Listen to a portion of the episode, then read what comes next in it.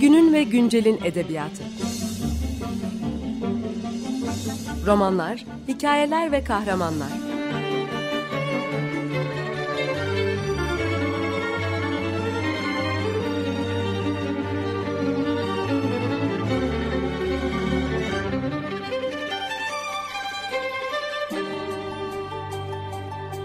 Hazırlayan ve sunan Seval Şahin.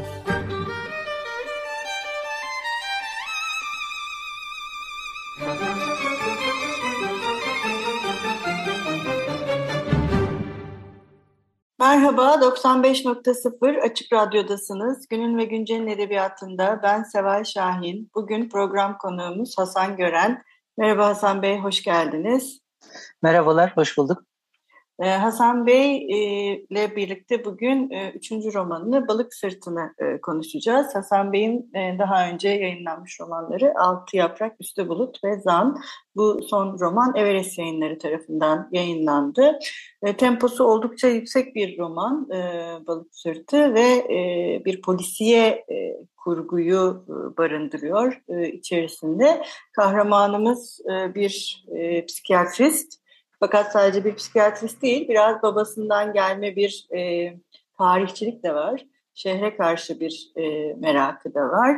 E, bu psikiyatrist ve tarihçi, yani da tarihe olan ilgisi diyelim Hikmet'in e, tesadüf mü, yoksa hani bu biliyorsunuz dedektifi işte yani dedektifi anlatırken onun bir psikanalizle ve tarihçiyle kurduğu ilişki de çok mesele edinilir e, bu tür e, edebiyat teorisinde. Sizin de aklınızda böyle bir şey var mıydı Hikmet'i yaratırken? Ee, aslına bakarsanız Hikmet e, gerçeği bulmaya çalışan birisi. Mesleğinde insana dair gerçekleri yakalamaya çalışan e, bir psikiyatrist. Bunun yanında roman içinde başı belaya girdikçe de e, kaybettiği huzurunu ve işte aile içindeki dengeleri yeniden kurabilmek için başka türlü bir takım gerçeklerin peşine düşüyor. Dolayısıyla belki dedektif olarak tanımlamak biraz aşırıya kaçmak olabilir. Çünkü sıradan bir insan açıkçası ve hayatın ona getirdiği sürprizlere karşı yolunu bulmaya çalışıyor. Ama bu sırada da hem o tarih merakından fazlasıyla yararlanıyor. Daha doğrusu yararlanmak zorunda kalıyor. Bir çözüm üretmeye çalışırken probleme. Bu arada da tabii seçtiği yöntem mesleğiyle doğrudan doğruya alakalı. Söylediğiniz bağlantı oldukça kuvvetli ve açık. Ama bir cinayeti araştırma sonu dedektif yapmaz mı? Yani profesyonel iş olarak dedektiflikten bahsetmiyorum ama kendisi bir dedektifliğe soyunuyor bütün roman boyunca. Yani gerçeği aradığı şey bir suçu, suçun peşinde koşuyor. Yani herhangi bir gerçek değil, bir suçun peşindeki gerçeklere uğraşıyor. Evet, dünyayla bir derdi var hepimiz gibi Hikmet'in de. Fakat işlenen bir suç ve o işlenen suçun kendi yakınlarıyla arasındaki ilişkiyi e, çözmeye çalışan birisi. E, ben o anlamda bir dedektif olarak düşünmüştüm Hikmet'i. E, adı da Hikmet zaten yani. Bilmiyorum neden evet. Bu işin hikmeti nedir gibi bir boyutu var mı? Şöyle başta çok güzel güzel bir özet yaptınız benim edebiyat geçmişimle ilgili. Aslında bakarsanız Balık Sırtı benim ilk romanım. Üçüncü yayınlanan roman ama ilk roman.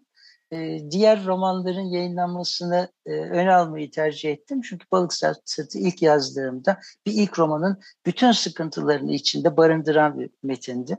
O şekilde yayınlatmak yerine biraz daha olgunlaşmasını ya da benim kalemimin biraz daha olgunlaşmasını beklemem gerekti. O arada da metin içinde ilk kurguya göre ister istemez bir takım değişiklikler yaptım. Bunun içinde Hikmet'in mesleği de dahil. Biraz daha e, sizin e, az önce belirttiğiniz bağlantıyı vurgulayan ve Hikmet'i belki biraz daha dedektife yaklaştıran e, bir roman çıktı ortaya. Fakat başlangıçta e, Hikmet'i bu olayların içine atan ve e, sebebini araştırmaya e, onu sevk eden olay arkadaşının intiharı. Onu kabullenmek istemiyor. e, aslında ve e, o konuda kafasında bir takım sorunlar varken de olaylar onu bambaşka e, bir entrikanın içine e, sürüklüyor.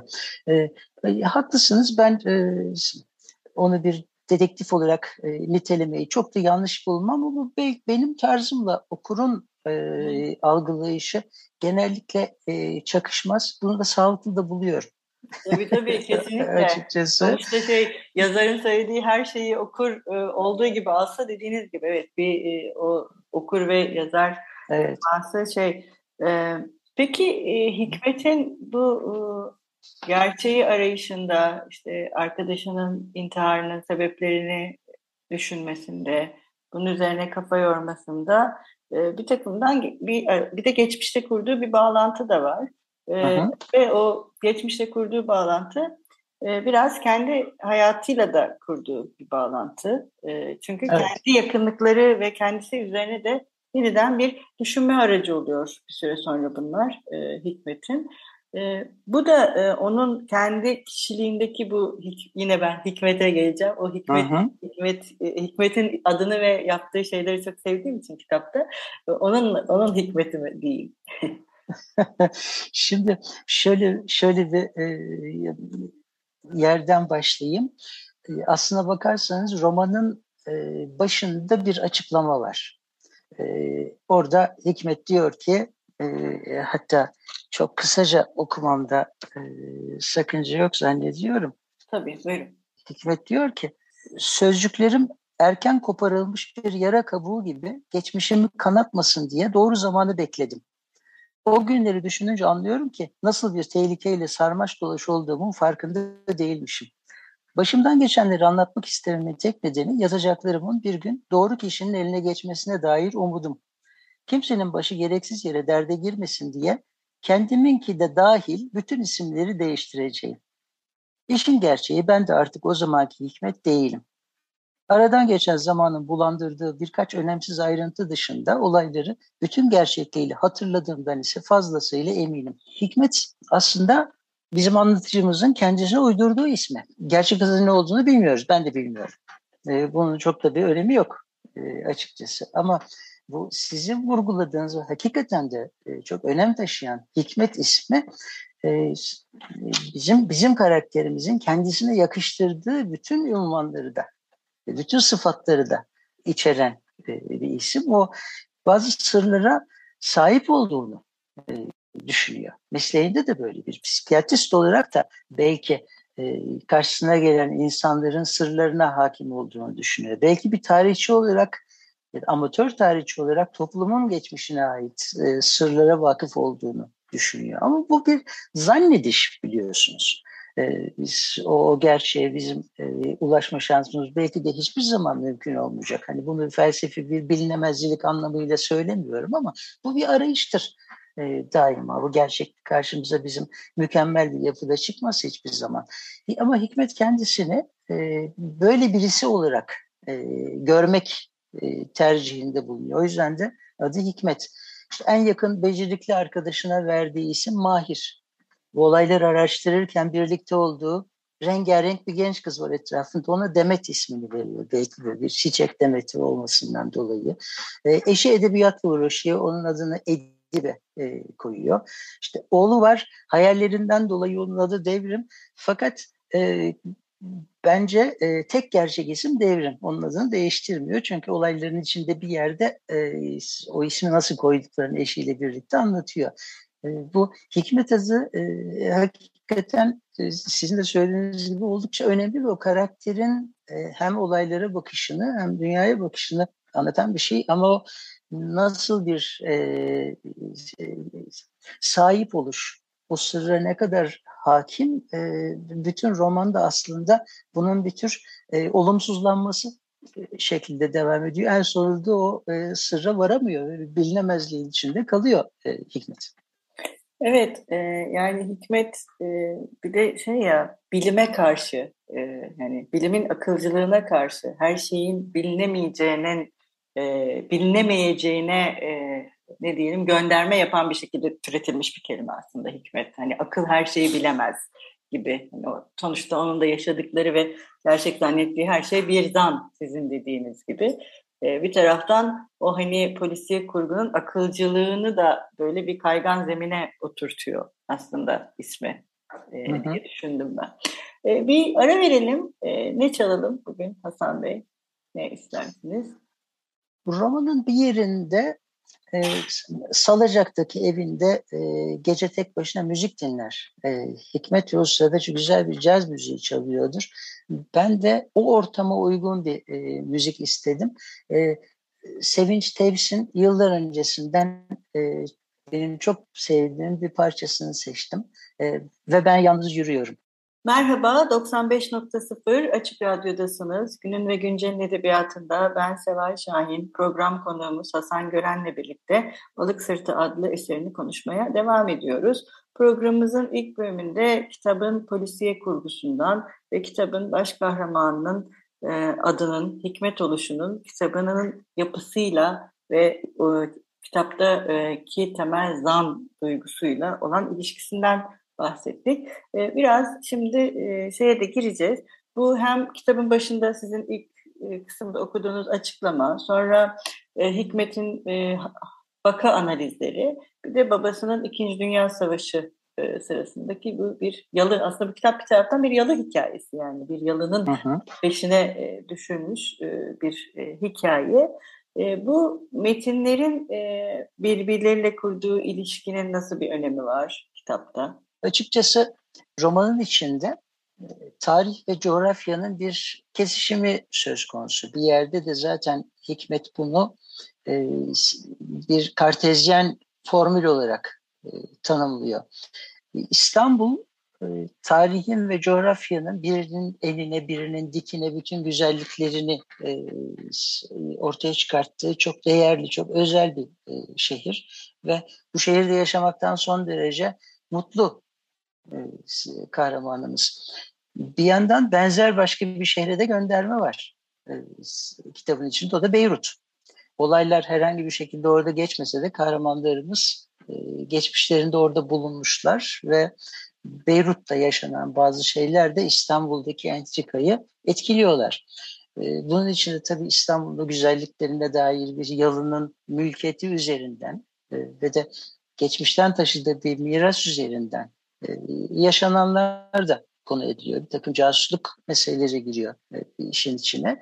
Hakikaten e, ta, tarihin ve coğrafyanın e, içinde e, Hikmet de babası ve arkadaşıyla birlikte, ikisi de artık hayatta olmayan, bir tanesi kesin, diğeri belirsiz olmakla birlikte hayatta olmayan kişilerle olan ilişkilerini e, kullanıyor. Başına gelenlerden kurtulabilmek için. Şimdi burada ben romanı yazarken özellikle e, üzerinde durduğum ve e, benim için de çok önemli olan başka bir unsurdan değinmek, e, söz etmek istiyorum. O da e, aile ilişkileri ve yakınlıklar. E, baba son derece önemli bir karakter e, Hikmet için. Aynı zamanda eşi de öyle.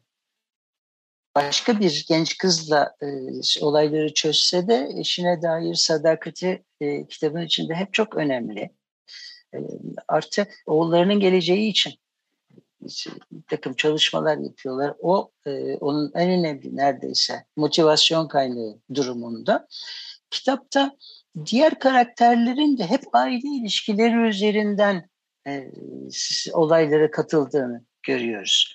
E, Bir e, Şule karakteri var. Kardeşi Fitnat'la birlikte daha bin dokuz yüz ellilerden yaşadıklarıyla olayları etkiliyorlar. E, oğulları e, Talat'ın e, o annesiyle ilişkisi bana sorarsanız alt planda oldukça önemli. E, bunlar tabii kitabın e, benim kafamdaki evreninde de çok önemli e, şeyler. Bazıları bende, bende önemli olduğu kadar e, sayfalara yansımamış olabilir. Bilemiyorum onu. Ya da okur okuduğu zaman bambaşka şeyler de çıkartıyor olabilir. E, ama bu yoğun aile ilişkileri içinde, e, baba-oğul ilişkileri içinde bu ilişkilerin zenginliğinden mahrum kalmış tek bir karakter var. E, o da romanın başında e, yaşama veda ettiğini öğrendiğimiz arkadaşı Mahir.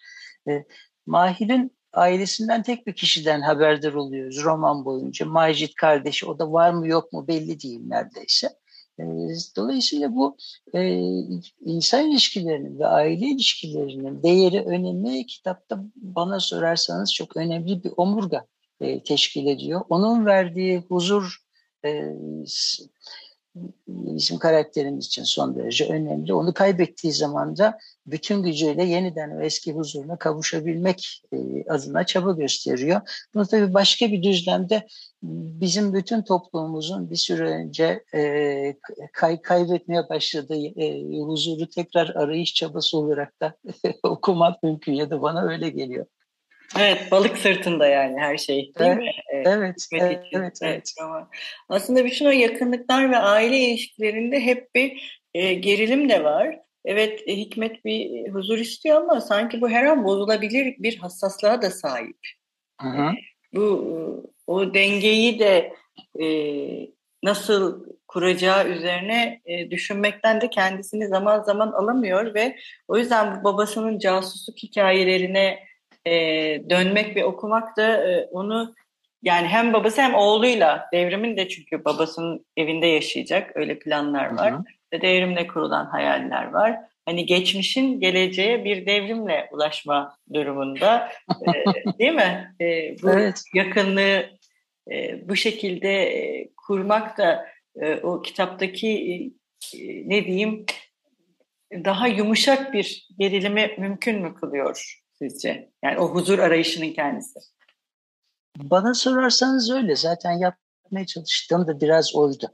Yani olabildiği kadar e, kansız bir gerilim e, yaratmaya çalıştım. Ya da e, içinde çok fazla şiddet olmayan, işte e, daha, daha önemlisi belki şunu başarabildim mi bilmiyorum. İçinde kötü insanların bulunmadığı bir E, suç öyküsü sanki bu.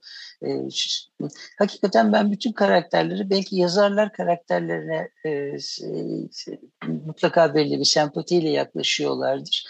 Bunun da etkisinin ötesinde ben bütün karakterlerimi hakikaten seviyorum ve onların kötü insanlar olmadıklarını düşünüyorum. Talat da dahil olmak üzere.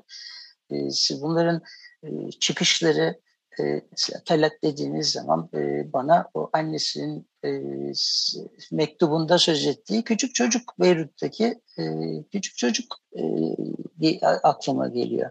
Dolayısıyla iyi insanların dengeli ve iyi ilişkilerinden kaynaklanan ya da onları sergileyen bir gerilim e, olabildiyse Balık Sırtı, e, ben düşündüğümü başarabilmişim e, demektir. Evet, geçmişi e... kurcalamak, geçmişi e, bir şekilde e, şehrin, yani şey de öyle, Yala da öyle, eskiyle yeni arasında, geçmişte bugün arasında e, köprüler kuran, bunun üzerine çalış, yani bunun üzerine düşünmeyi yeniden e, mümkün kılan bir mekan.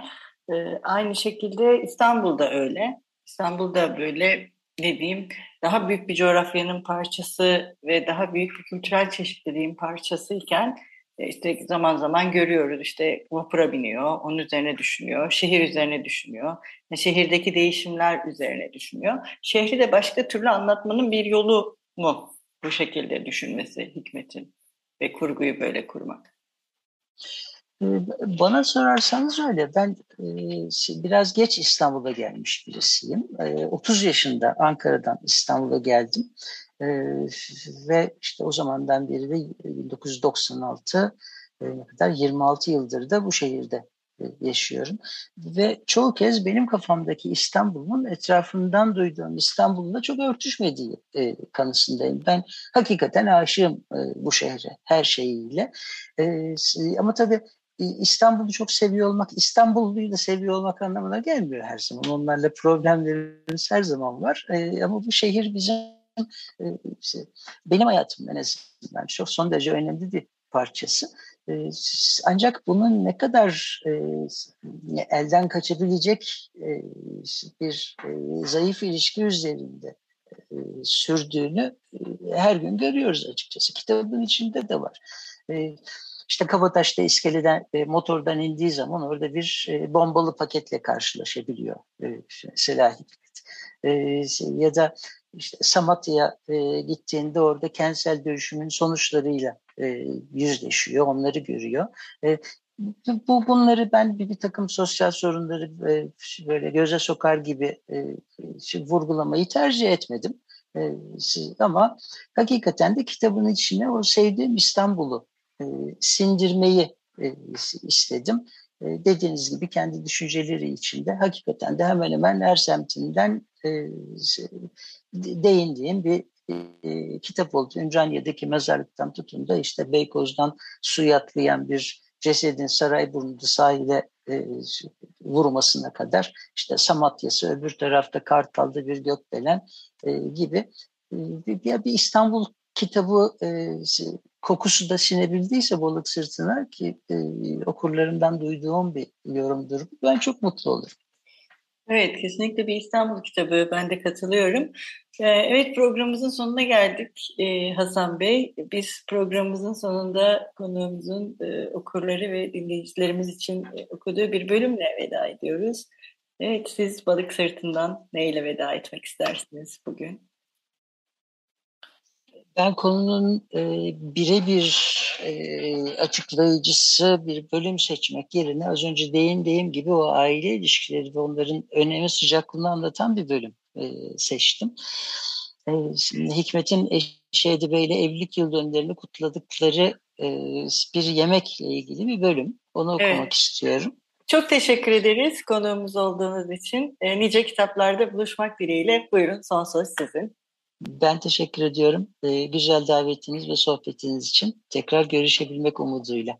Hoşçakalın. Görüşmek üzere. Buyurun. İyi günler. Saat dokuza gelirken Moda Deniz Kulübü'nde buluştuk Edip Bey'le. Son yıllarda evlilik yıl dönümlerimiz için kullandığımız mekan burasıydı. İlk zamanlarımızda Fenerbahçe Parkı'na gelip akşamları meyhane olan kuytu bir balıkçı barınağındaki tahta masamıza yerleşir, radyoda Dede Efendi'nin Hicaz Makam, makamındaki bestesinin çalmasını beklerdik. İltifat et bana, aşığım ben sana. Tabii bir de o tadına doyulmaz neveser tarz vardı. Sevdikçe seni ömrüm artar ey yar. Hele bir de yağışlı bir güne denk gelmişsek ve pencerenin hemen dışındaki sandallar kabarmış dalgalarda bir ceviz kabuğu gibi oynaşıyorsa bizden keyiflisi olmazdı. Yıllar içinde meyhane kapanıp birahaneye dönünce değişen radyo frekansı bandıra bandıra ye beni çalmaya başladı. Biz de yeni yıl dönümü mekanımızı yalnız aşkımızla değil, zaman içinde atlamış olduğumuz sınıfa da uygun seçtik. Benim saçlarım artık gümüşe çalıyor, Edebe ise benzersiz bir yakuta dönüyordu. yirmi yıl önce evliliğimizin ilk yılında bir defter edinmiş, her sayfasını birlikteliğimizin birer yılına karşılık gelecek şekilde numaralandırmıştık. Yıl dönümlerimizde o yıl hem birlikte hem de ayrı ayrı gerçekleştirmek istediklerimizi defterin ilgili sayfasına yazıyorduk. Tabii ertesi yıl ilk işimiz önceki yıl yazdıklarımızın bir muhasebesini yapmak oluyordu.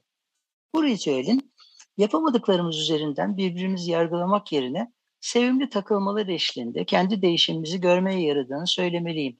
Zaten yapılanlar hanesinde çoğunlukla önceden planladıklarımız değil, hayatın sürprizleri bulunuyordu.